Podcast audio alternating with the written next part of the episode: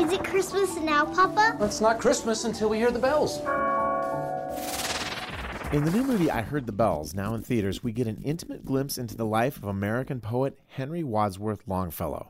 The beloved Christmas carol is based on his poem, Christmas Bells, and what we see here is a story of triumph, tragedy, and resilient hope.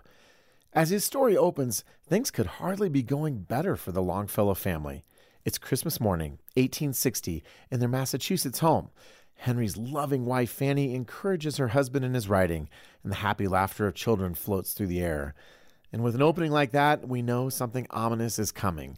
Fanny, who's a woman of deep faith, dies horrifically when her dress catches fire while she's cooking. Henry's attempts to save her fail, with the flames leaving his own face scarred and disfigured. And despite Henry's protests, his son Charlie signs up for the Union Army on the eve of the Civil War. The flicker of Longfellow's faith nearly goes out, but it's slowly rekindled as this great poet navigates the shadowy path from grief back to belief.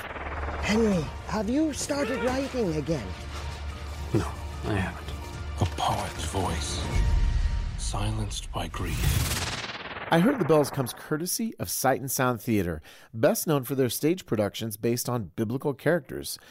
Obviously, Longfellow's story involves wrenching grief, which warrants some caution for sensitive younger viewers. That said, it also tells a story of faith, hope, and love in the aftermath of unthinkable loss. So we're giving I Heard the Bells a 4 out of 5 for family friendliness.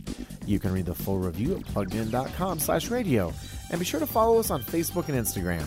I'm Adam Holz for Focus on the Family's Plugged In Movie Review.